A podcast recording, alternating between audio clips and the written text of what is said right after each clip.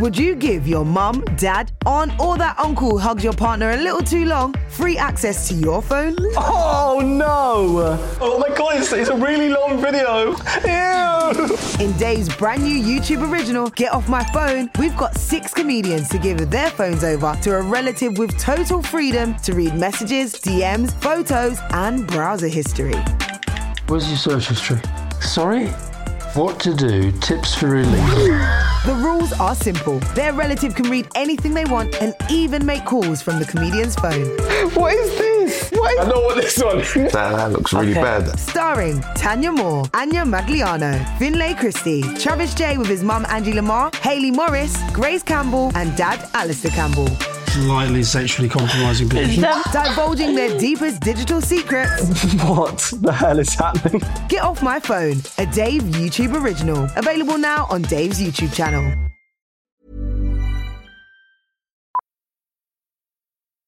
Millions of people have lost weight with personalized plans from Noom, like Evan, who can't stand salads and still lost 50 pounds. Salads, generally, for most people, are the easy button, right?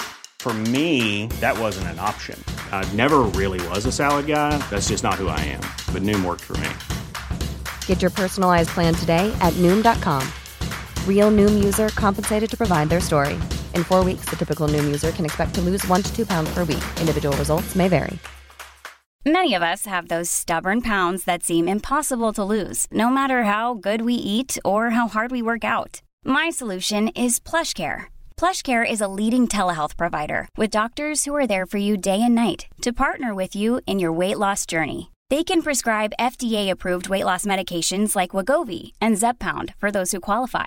Plus, they accept most insurance plans. To get started, visit plushcare.com slash weight loss. That's plushcare.com slash weight loss.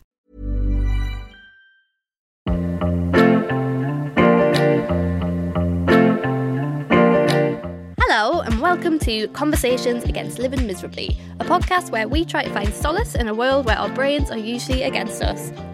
My name is Aaron Gillies, and each week I'll be joined by. Me, Lauren Pattison. Each week we chat to a different guest about how they try and live their life without misery, but we try and do it with a little bit of laughter, because otherwise that sounds like a pretty gloomy idea for a podcast. This podcast is brought to you in partnership with Dave, the TV channel, and Calm, the campaign against living miserably. I'm back. Hello, good morning, good afternoon, good evening. I don't know what time it is where you are, but I hope you missed me. If not, oops, sorry. I'm I'm here now. It's kind of not much I can do about that. Thank you for joining us for another episode of Conversations Against Living Miserably, a podcast which raises money for Calm, a fantastic charity, the campaign against living miserably. By talking and sharing our stories, we hope to let each other know we can get through the shit bits, and that hopefully things won't be that way forever. Um, we're all we're all in the same boat, a a big old mental health boat, but not as lonely when you're sailing in it together. This week's guest is Catherine Bohart. Catherine is a fantastic comedian whose show Lemon is touring next year, so be sure to check her out at a venue near you. We chat to Catherine about OCD, perfectionism, and toilets. yep, you can you can tell I'm back. I managed to steer the conversation straight back into the gutter. Sorry, Aaron. Enjoy.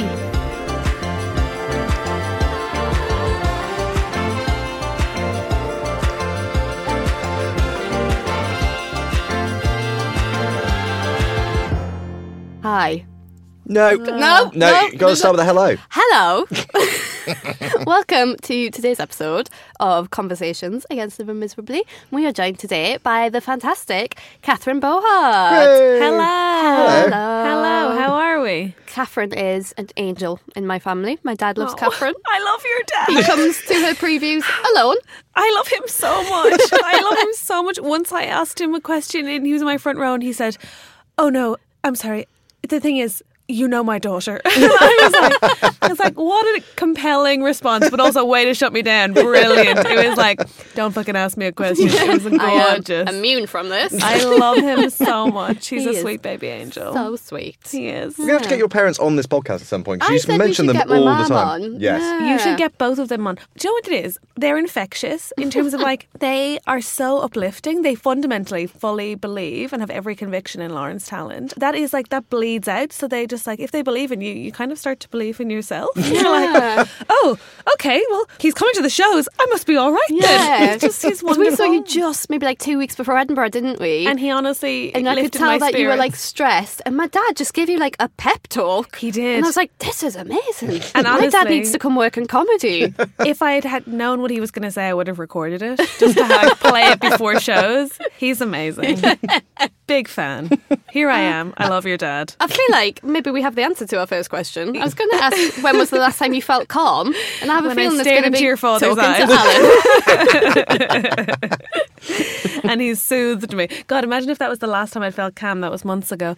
Um, when is the last time I felt calm? You know what? Yesterday, and it's something that I don't get to do very often, but because of the work that we do.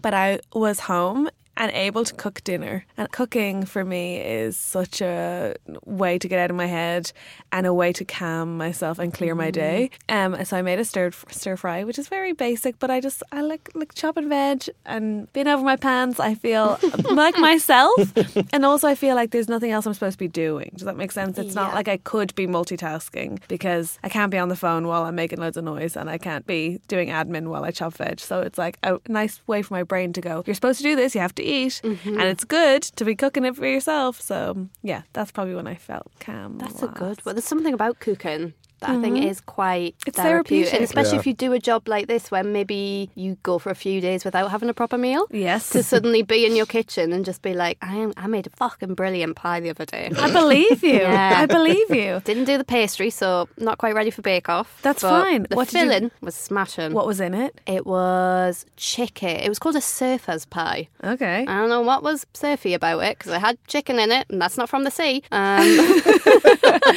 Is the, does it have a lid? Yeah, it had Maybe a the lid, it had like. Thai green curry paste. Wow. And like Thai fish sauce, which I didn't know was a thing. And I stood like a frightened rabbit in the international foods aisle, just like, which one is the fish sauce? um, oh, maybe that be. Surely fish sauce isn't enough to make it as safe as pie. I don't know. You can do anything you want these days. I don't know. It's a modern world we live in, Lauren. Maybe that's enough. What's for your go-to dish, like your comfort food? It's a very good question. I make a good lentil bolognese. That's very comforting. I love it, and it makes me feel like everything's going to be okay. But actually, my most like regular dish that I make is I make homemade beans. Usually at the start of the week, and they do this for the rest of the week. I love baked beans, and I love making them myself. And also, I Did not know you could do that. yeah. Oh my god. So literally, as you say that, eh, my girlfriend was like Sarah Keyworth, who you know, so I don't know why I'm saying my girlfriend. uh, truly, the first time I made it was like, wait, what? Sorry, what? It's like, yeah, they don't grow out in cans. Like, what are you? What are you talking about? She was like, oh, I didn't know. Huh. No, so It's a very good impression of Sarah. thank you. So, but We it have means, her on the podcast at some point, listeners, and you will be able to compare. but it means that I love making them. We love eating them, but also every single time her tiny mind is blown. So that's exciting.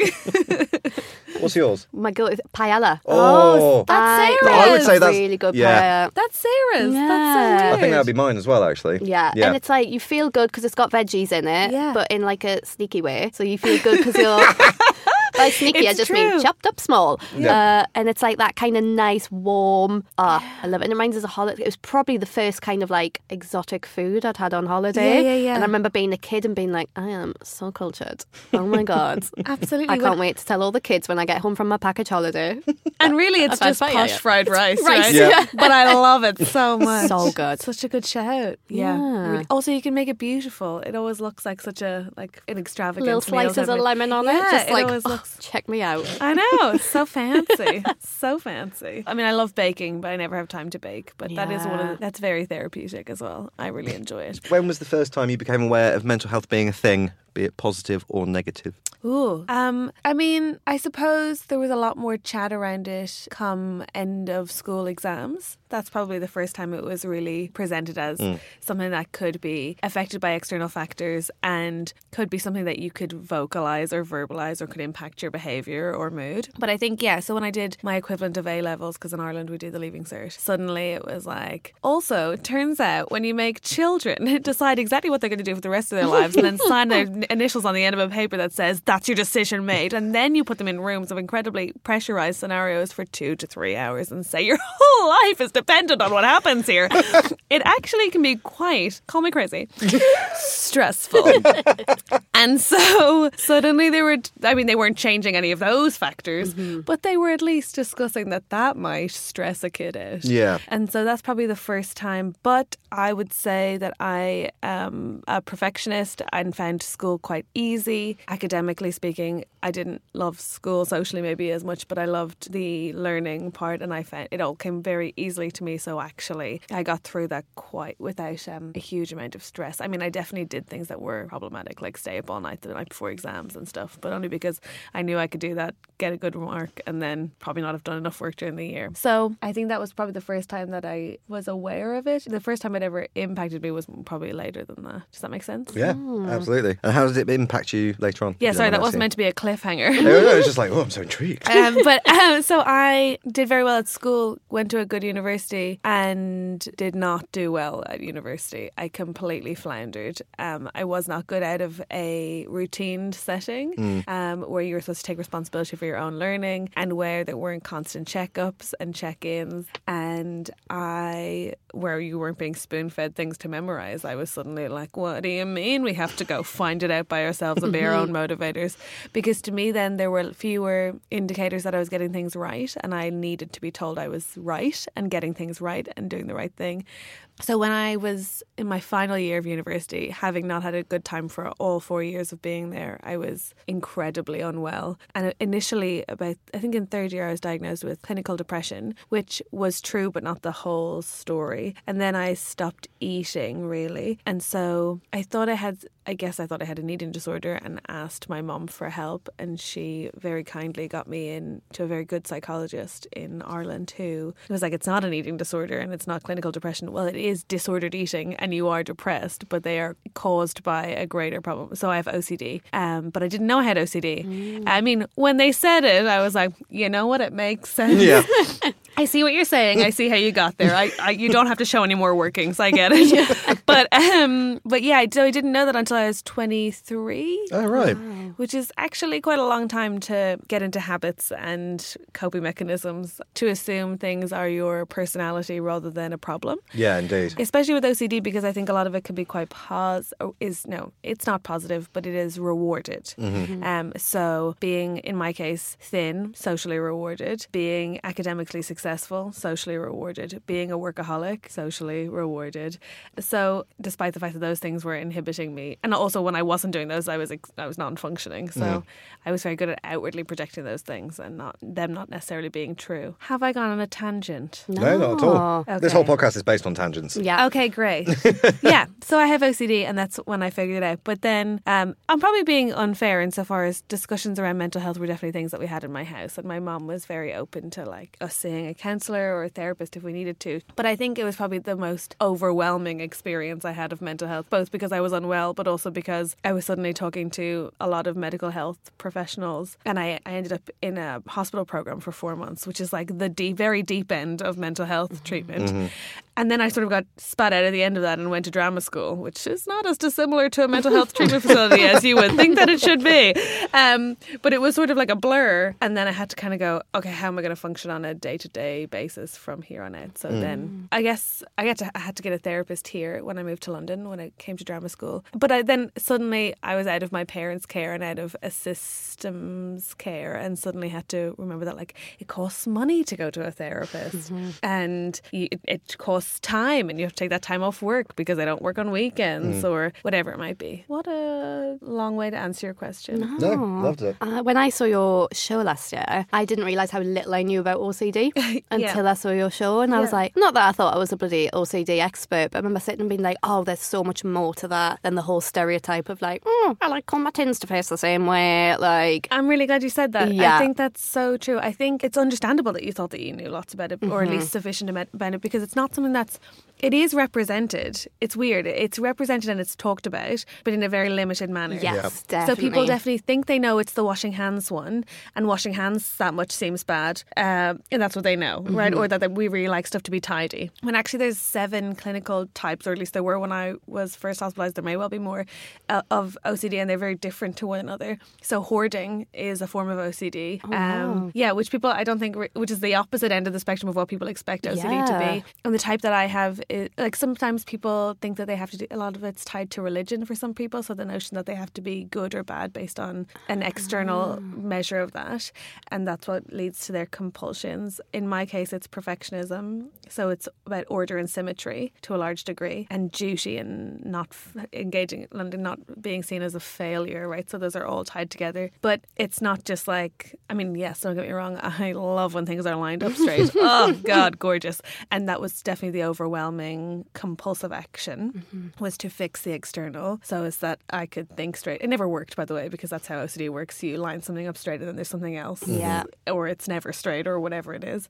It's not a singular form of an illness that people identify it as. Also, it's like people, I think they think they know what it is, but they also think they know how to make it better. So, for example, which I think is a real problem, is people will often be like, oh, I cleaned before you came. Right, yeah. Or she loves tidying. Yeah. I've always had to live in house shares because I'm poor. And people will always, one of my housemates will always decide, Catherine just loves cleaning. And it's like, no. Let's be clear. that would be like saying uh, your depressed friend just loves sleeping. Like, it's like, no. To what degree is she doing it? And to what degree are you taking the piss and letting her do it because you've decided that's better? So it's like, don't tell your friend with OCD that you tidied for her to get there because she needs to, like, it needs to be okay if you didn't. Yeah. Is the point. But yeah, people really think they know what to do. Another habit people have is like, people will go, oh God, it must really annoy you that X is happening. So say in this room that like, it'd be like, oh, it must be really annoying you that Lauren's things are on the ground. And it's Mhm. like, well, it wasn't until you said brought that. to my Yeah. attention. But also, even if it is, maybe I'm making the micro decision at, at all points to try to deal with that and breathe and think that, like, I don't know, having brain space is more important than thinking about that. So Mm-hmm. why would you mention it to me? Oh, it's just. Also, I think people don't think it's that serious. That was the real thing. That's the weird because it became such a comedy trope, didn't it, for Yeah. a while, that, and then became this kind of weird thing in the English lexicon of just being tidy, neat, and all that sort of Mhm. things, Yeah. and, and being I'm kind of diminished. OCD. Yeah, How annoying is the yeah. phrase a little bit OCD? Oh, I Yeah. go to 10 on that in comedy because I just think it's so frustrating. You Yep. would never say you're just like a little bit anything else. yeah. I'm a little bit manic depressive. Thank you know what I mean? much. Like, what? It's just bizarre. But I, I think, yeah, I think an awful lot of people don't take it seriously. And I think in that show, when I talked about the fact that it, I mean, I almost died from it, as a lot of people do. In fact, not almost, a lot of people do die um, from it. And the statistics on people with OCD who die from suicide, who die from um, a lack of self care because they can't care for themselves, who um, have like the number of them being unemployed or having broken marriages is significantly higher than anybody like than other people without it. What a fun fact, guys! My point is, a series, and I remember in that show there was always be a point at which I would kind of la- lay out the severity of it. Yeah. and it would be like, oh, people would just go. Oh, and I mean, it was a weird mixed bag where people were like, "Why is she talking about this? It's a comedy show." Or, "Oh, I didn't know it was that serious." Or, "Oh, we should probably stop making fun of our friend Mark," or whoever, like whatever the moment of it was that people would have a realization. But uh, I think it was quite important for me in that show to say it is serious definitely. if I'm going to tackle it. Um, Like it's yeah. when you mentioned going to hospital for it, and there was a moment when I sat and I was like, I'd never thought it would be something you'd be hospitalised for, and then I was like, it's a mental illness, of Mm. course, like of course. Mm-hmm. And I think, I know, I really like that. I mean, I'm sorry that you had a horrible time, but I'm glad that you spoke about it. But also, I was Yeah. so I. I mean, I had a. It's. I. I kind of struggle with the idea that I had a horrible time. Insofar as yes, it was awful, and yes, it's a very debilitating illness. But I had parents who believed doctors when they said that I had it. I Mhm. had medical support and I had care, and I my parents had health insurance, which meant that I got that hospitalization and care.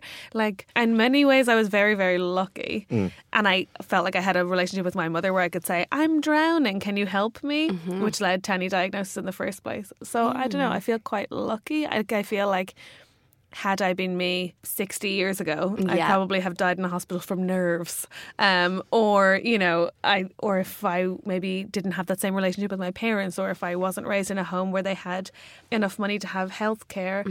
I mean, I just think I'm quite lucky. But Mm. also as uh, this particular government slashes any support for the NHS, I'm like, the access to medical care that I had was important. Yeah. And I don't want to take it for granted. I'm on several waiting lists at the moment. It's all Yeah. terribly boring. It's atrocious. Yeah, it's vile. It's atrocious. And and I think that's also mental health is like the easiest thing to cut, right? Because of what we were just saying. Nobody Mm-hmm. takes not nobody takes it seriously, but like it's just still not treated like you broke your leg. Yeah. Yeah. Even though it can be as much if not more of an emergency. It's like when it was Mental Health Awareness Day the other day. I know this isn't going to go out when it was the other day, but it was the other day. And obviously, there's so many people saying that, you know, it's important to talk and to reach out for help. And of course, it is. But the amount of people I was seeing posting it who maybe haven't been through the system, and I was like, don't think you understand that that is the. I think they, the way they were wording it was obviously so helpful. And I know they got the right intentions, but that it seemed to be that they thought you reach out, you ask for help, done. Oh, yeah.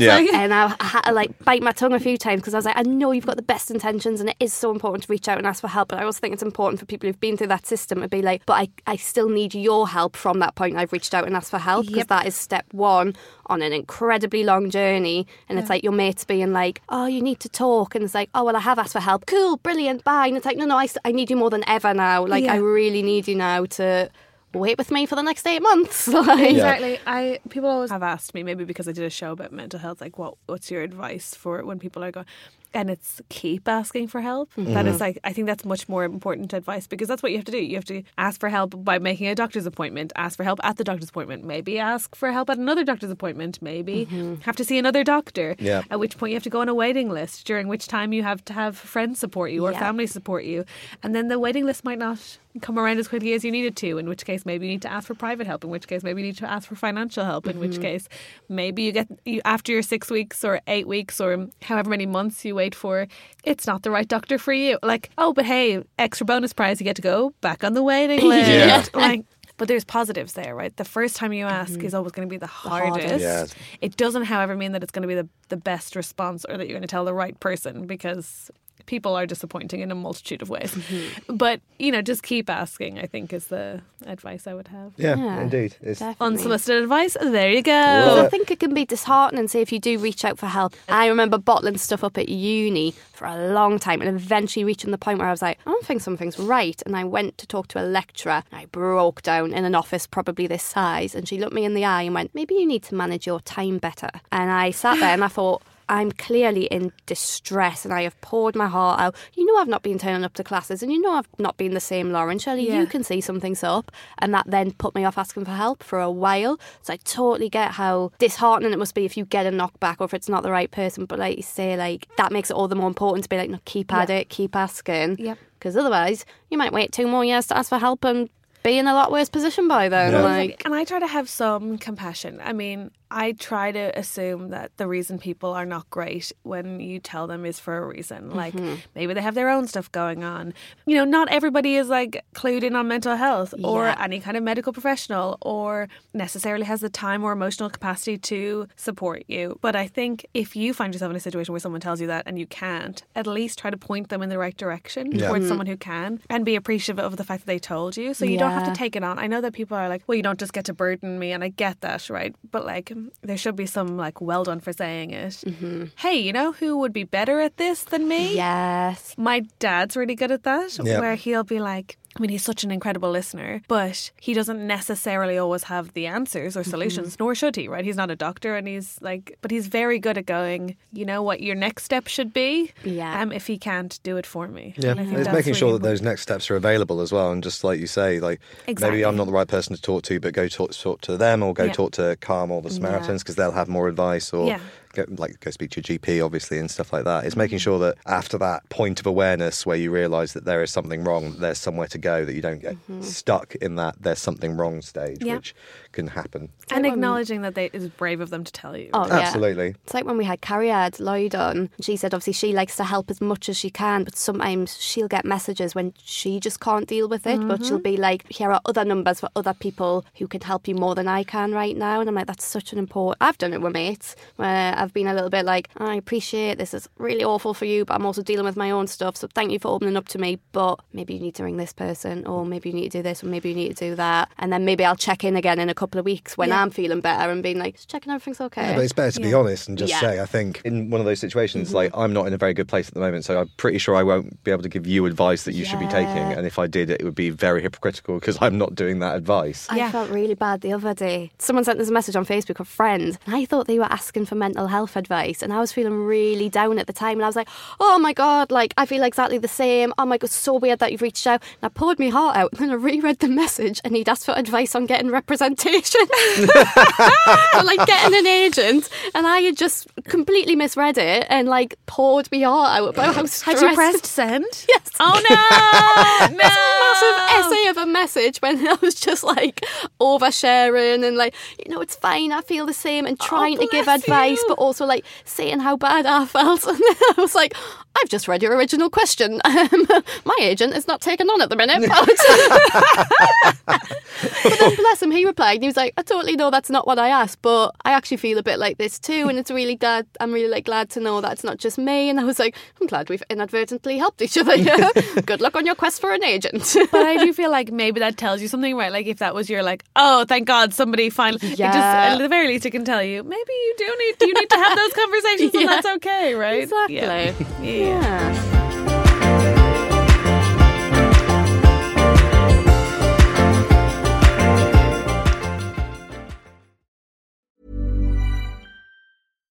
One size fits all seemed like a good idea for clothes Nice dress. Uh, it's a it's a t-shirt.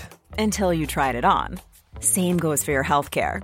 That's why United Healthcare offers a variety of flexible, budget friendly coverage for medical, vision, dental, and more. So, whether you're between jobs, coming off a parent's plan, or even missed open enrollment, you can find the plan that fits you best. Find out more about United Healthcare coverage at uh1.com. That's uh1.com. There's never been a faster or easier way to start your weight loss journey than with PlushCare. PlushCare accepts most insurance plans and gives you online access to board-certified physicians who can prescribe FDA-approved weight loss medications like Wegovy and Zepbound for those who qualify. Take charge of your health and speak with a board-certified physician about a weight loss plan that's right for you. Get started today at plushcare.com slash weight loss. That's plushcare.com slash weight loss. plushcare.com slash weight loss. Many of us have those stubborn pounds that seem impossible to lose, no matter how good we eat or how hard we work out. My solution is PlushCare. PlushCare is a leading telehealth provider with doctors who are there for you day and night to partner with you in your weight loss journey. They can prescribe FDA-approved weight loss medications like Wegovy and Zepbound for those who qualify. Plus, they accept most insurance plans. To get started, visit plushcare.com slash weight loss. That's plushcare.com slash weight loss.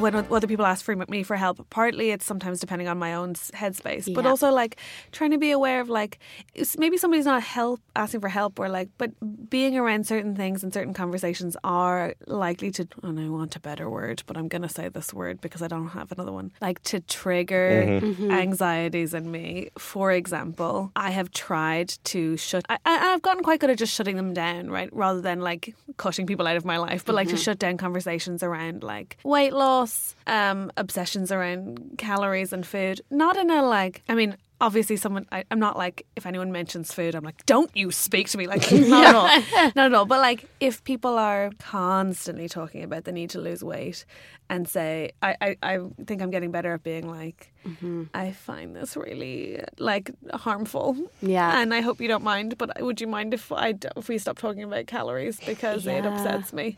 and that is a very like apologetic way of doing it. I want to get to a place where I can articulate what I mean better, but mm-hmm. it's okay sometimes to protect yourself as well. Yeah.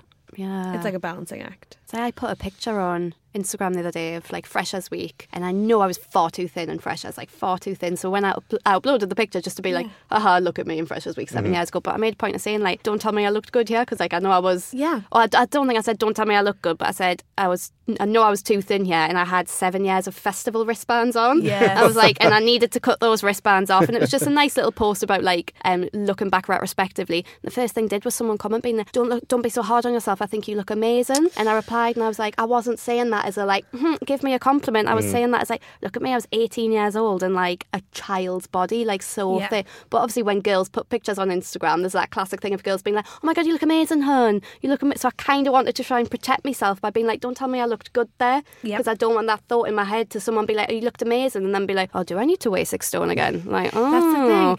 And I feel like our instant reaction when people lose weight is to be like, oh my God, you've lost weight. You look amazing. I do it all the time. I Mhm. really, really, really tried to stop myself commenting when other people lose weight Mm. because I have no idea why they lost weight. Maybe they're having a bad time. Maybe they're sad. Maybe they wanted to. Maybe it was effortful, but maybe Mhm. it was.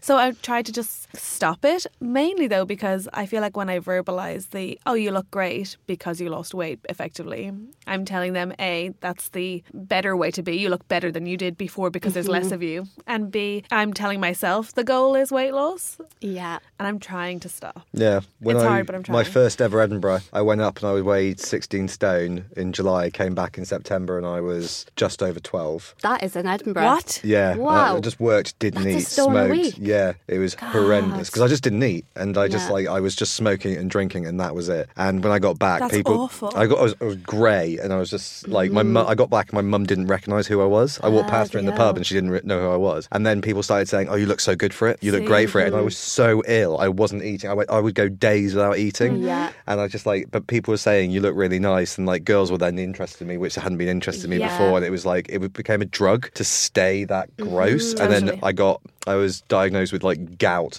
and Oh, wow. arthritis and all these different things. Oh my Is God. 'Cause gout my- still a disease? uh, it most certainly is. I thought it was had better believe it times, is. baby. I thought it was one of these vitamin. old timey things like scurvy.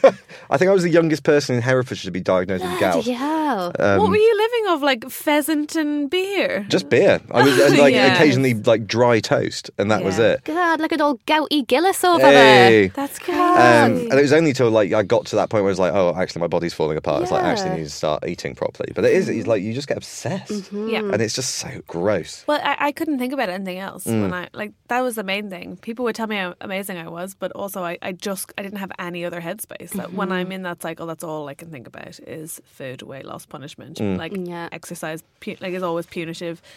Starvation's always punitive. And then there's like binge and guilt, and on it goes. But it's like you don't have any headspace for anything else. Like you can't be a creative or functioning person Mm-hmm. for any real significant length of time because you're just boring and sad, obviously. Yeah. Yeah. But mainly, it's just so boring. And I just don't want to go back there. No. So I have to be quite like good about like putting up bar- boundaries about it. It's I just guess. looking after yourself, isn't it? It's just Yeah. like it is self care, making But I, sure. but I do. I really try with other people not to be like to comment on their bodies. It's- Mainly because I'm like, it's not my body. It's not Yeah. my business. Just Yeah. mind your business. As long as you're happy, that's absolutely fine. Yeah. Yeah, that's the important thing. Yeah. Going back to that, because you said that your OCD is like steeped in uh, perfection. Mm-hmm. Um, what happens? So if you aim for something and you don't achieve that goal, what then happens? Do you just spiral, or is there like have you now learned to kind of bring yourself back from that? That's a very good question, and I think I'm still learning. Yeah. I think I'm still learning, and I don't think that's just OCD. I think um, that's a woman thing partly. I do think it's gendered. We don't give women as much space to fail. I don't think. I don't think that they're necessarily allowed to try things and then fail as often. For example, I was reading something Melissa McCarthy was talking about how she thinks it's really important for girls to play sports just because it's important to lose and and then win another day and then lose another day and it's just about being outplayed and I didn't. And I think it's quite a good uh, an interesting metric to be like I just think and maybe it's not as gendered as I'm portraying it but I do think we strive for perfection especially when we're like the only women in fields as well mm-hmm. a lot of the time anyway I think I am it is OCD related but not exclusively is Yeah. what I mean to say and I am still learning to fail and reward myself for trying mm-hmm. but it's a deeply uncomfortable spot that I mm-hmm. don't enjoy and I'm still working on it. It definitely brings up a lot of negativity in me. Partly it's the OCD spiral that I have to resist. Partly it's like it makes me quite like shame ridden and quite anxious and quite jealous. I feel like increasingly I'm able to go if I'm jealous of something or if I'm sh- ashamed about not achieving something, what's the underlying want there? Mhm. How very uh, CBT of me, but like what is the underlying want? And usually I find with jealousy, it's not like I don't like the person or the person's bad. It's that they have something I want and that tells me something and that's interesting, right? Then I, I could just be like, oh, cool, that's an indicator of my ambitions mm-hmm. rather than a reflection on them, which I am working on. Yep. Mm. Does that make any sense? Yeah. Yeah, I, I'm. I think I'm on my sixth existential crisis of the episode at this point. To be honest, Oh, There's I'm just so so much, so relating to so much of this stuff. All the perfectionism stuff is like looking in a mirror. Because I've said this before. I think perf- people who are perfectionists as children in school go on Yes. to be incredibly anxious adults because you succeed within a framework, which Yeah. is easy to well not easy, but if you're academic, Yeah. it's very easy. You you know what you've got to do. You know how to do it. I have to do this, this, and this. I'll get this grade. I'll do this, and then suddenly you find yourself in the real world, and you're like, there are no frameworks. Yes. Oh god. Yes. And because I'm not used to failing as a child, I was smart, I was an A star student, or that kind of thing. I get, even as an adult, I get this embarrassment. It's Absolutely. embarrassment if I fail. And I feel like I'm back to being 10 years old again, and I go red, and I feel like I'm going to cry. And I'm, I'm an adult, I shouldn't cry if I fail at something. And I know some people might look and be like, oh, it's because she really wanted it and didn't get it. Oh, that's really sad. And it's like, no, it's because I'm so embarrassed that I failed, which is I- daft. I'm an it's, adult. It's so problematic, and I completely agree with you. The overwhelming shame Mm-hmm. of publicly putting yourself out for something, like and saying, like, I'm gonna by trying this, I'm I want this, which is so ridiculous as well because we have chosen a career in which failure is compulsory. Mhm. It's absolutely compulsory. Like you can do the same set in front of the same in the same room in front of a different crowd, and one night you can absolutely smash it, and another night they'll be like, "Why would you do this? Yeah. What is wrong with you?" You have brought shame to our town. Truly, what were you thinking? Like, on, do people? Did someone encourage you? What Yeah. is happening here? And so, Get Lauren's dad on the phone immediately. yeah, Alan needs to know. But I was leaving a gig at the weekend and there'd been compare and I'd opened, so I know it was probably in relation to me. And as I was leaving, I heard this guy say, Fucking hell, how much did we pay to get in here? And I was like, uh, that was probably about me. and you yeah, feel yeah. your little cheeks burn. And Yeah. there's a comic, Scott Bennett, who's wonderful. Um, he's He got is a a tip great where comic. he puts a bobble hat on. And so at any gig where you have to leave through the crowd, he'll put his bobble hat on so people don't recognise that it's him. it's such a good shout. The Yeah. things I've heard people say about my sets in bathrooms thereafter Oh, have been true, like debilitating. And actually, I actually credit comedy. I, I say this like with a lot of teaching me how to fail and teaching Mm-hmm. me the joy of it and like and the learning from it that I I definitely wasn't willing to embrace beforehand because it is compulsory. You do have to. There's no opt out of failure. Mm-hmm. Oh, there's which is so many really knockbacks. As a kid, I I never tried anything I wasn't naturally good at. Oh yeah, That was definitely- Why would you want to do anything? You're going to lose it. Yeah, exactly. Oh, I'm not immediately the best. No, I think I'll leave it. Yeah. And I think that's a real. So I'm trying to make myself do a few more things that I'm not the best at Mm. from the outset, just to keep reminding myself you can learn things. Exactly. Or not have to be the best and still enjoy them. Yeah. What? Yeah. I know. We've only just started, me and Matt, when we go bowling, having the bumpers down. Because I cannot. What's the point of going bowling if the ball's just going to go down the bumpers? No, it's not fun. And the first couple of times me and Matt went bowling, I cried because every ball went down the gutter. Yeah. And like, he was like, Why are you getting upset? And I was like, Because I'm bad at bowling. And he was like, You are not a child. and also, you don't want to be the world's best bowler. Yeah, Yeah. I was like, it's not that Yeah, I want to be a a bit of fun. champion. I was like, but I've paid six pounds and all my balls are in the gutter. and then I went the other day for um, another comic, Joe Sutherland's birthday, and they had the bumpers down, and I was freaking out. And I was like, I don't want to be the loser who asked for the bumpers up. Oh my god, I got a fucking strike. yeah, bumpers down all the time in future, please. But also, what's the worst case scenario? You lose, Lose at at bowling, at an adult's birthday party. that is Yeah. true. That is true. all of who whom probably were comedians, right? So their job is to like find things funny. Yeah. Yeah, exactly. But, But I don't know. completely understand. I would have also been like, I'll just give the bowling a miss. It's fine. Yeah. I'll actually I'll get the drinks I'll just in. got the Don't worry about it. Uh, time for a game, I think. Time for my game. Is that the new theme tune? Do you need a jingle for it? I this. liked it. I really liked it. I thought it was a thing. Ah, right. This is a good one, but I don't know if it's a good one to ask someone with OCD. But I'm going to ask it anyway. Um, Go which on. I don't know if By the way, I'm largely well, so Yeah. you go ahead. Well- I should have stressed. Imagine if I'd come in and been like, "I'm not well." Yeah. Uh, this whole room is a nightmare. This Uh, is one that Matt actually contributed. So, um, okay. thank you for your contribution, Matt. Um, Thank you, Matt. Which I hadn't thought of as in, so it's like an anxiety. Would you rather? Mm. Um, I would never have thought of this one, but when he suggested it, I was like, oh, actually, this is something I do. Would you rather use a public toilet with no lock or just not go to the toilet? Not go to the toilet. Yeah. How badly do I need to go to the toilet? Mm, I mean, I said it. I don't know. I was just you trying can to. probably hold it, but it's going to be uncomfortable. I'll hold it. Nah, I'd rather not go. But to be honest with you, you had me a public toilet. yeah. So the lock to me is kind of irrelevant. I would rather hold it most situations, mm-hmm. but I'm getting better. Yeah. I'm getting better. I just build my little prison see. God, what a middle class girl thing to say. Uh, oh, as if I know anything about prison. Um, yeah, I just put my little, uh, you know, waste the. I, I do think of the trees that I'm killing as I build my uh, saddle for the public toilet. What a terribly long answer. I should have just stuck with hold it, but I've exposed myself instead.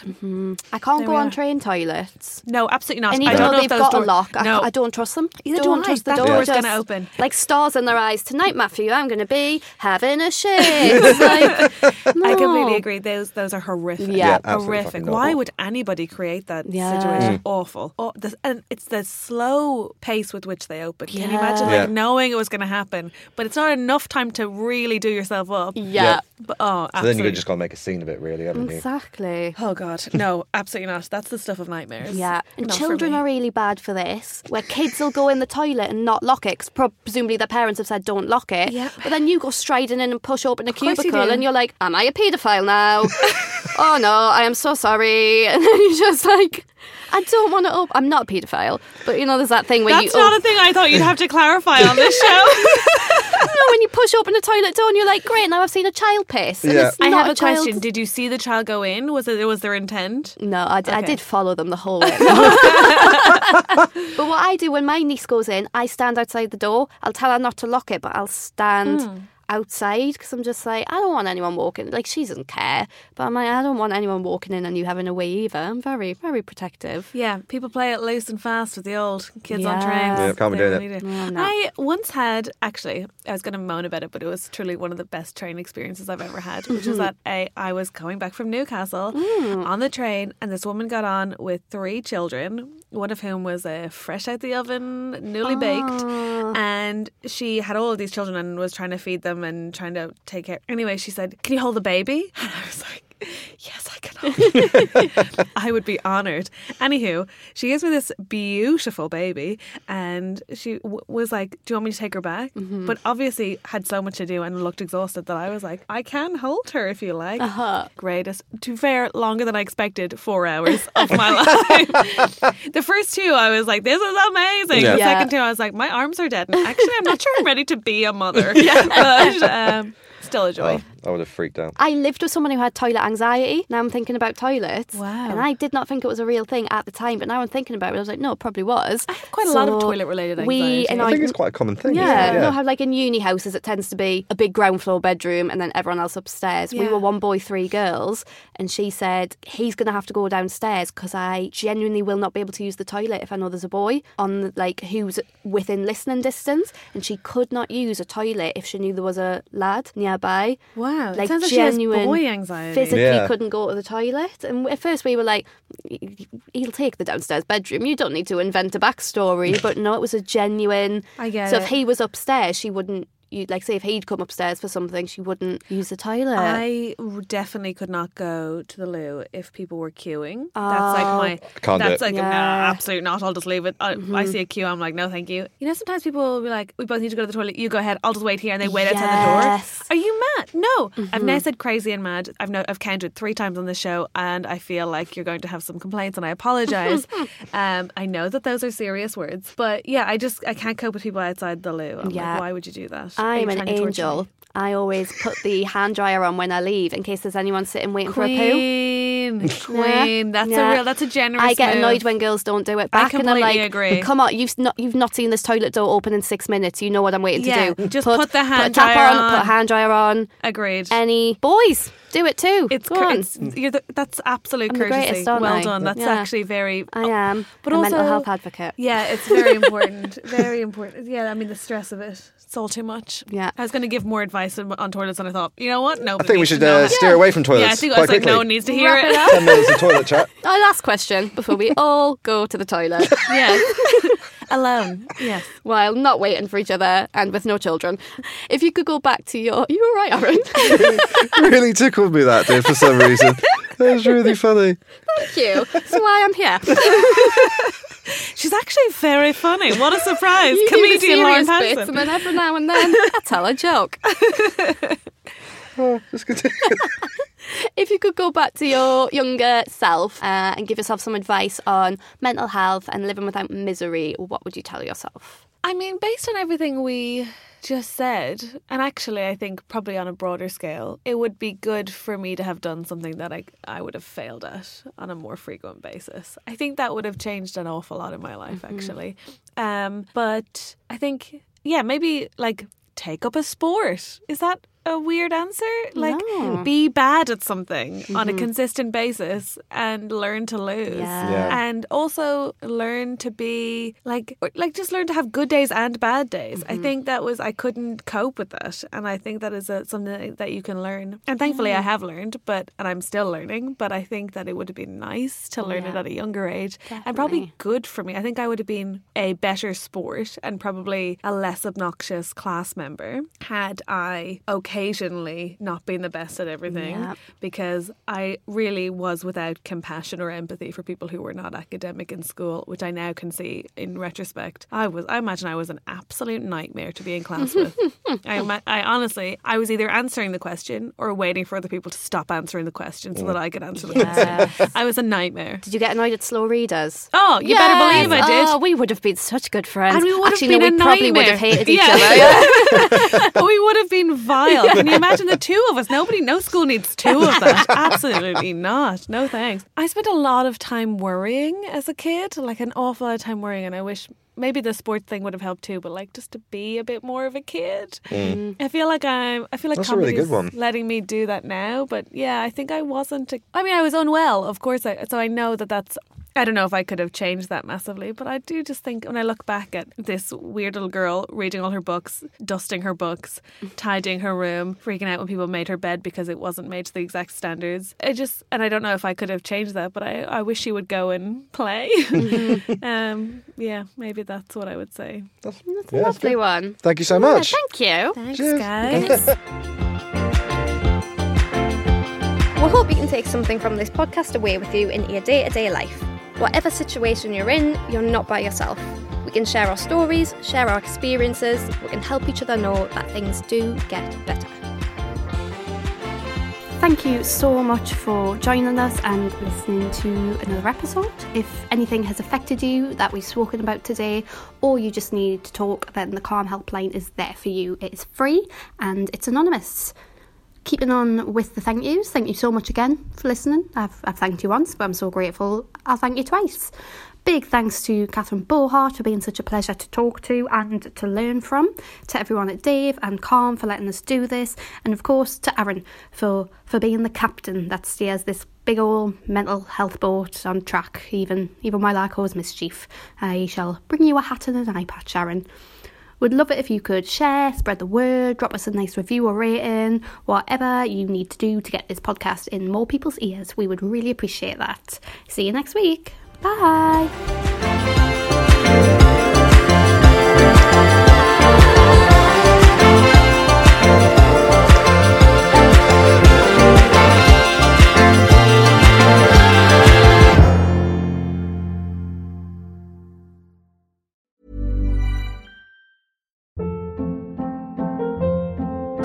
Hold up. What was that? Boring. No flavor. That was as bad as those leftovers you ate all week. Keke Palmer here, and it's time to say hello to something fresh and guilt-free. Hello Fresh. Jazz up dinner with pecan-crusted chicken or garlic butter shrimp scampi. Now that's music to my mouth. Hello Fresh. Let's get this dinner party started. Discover all the delicious possibilities at hellofresh.com.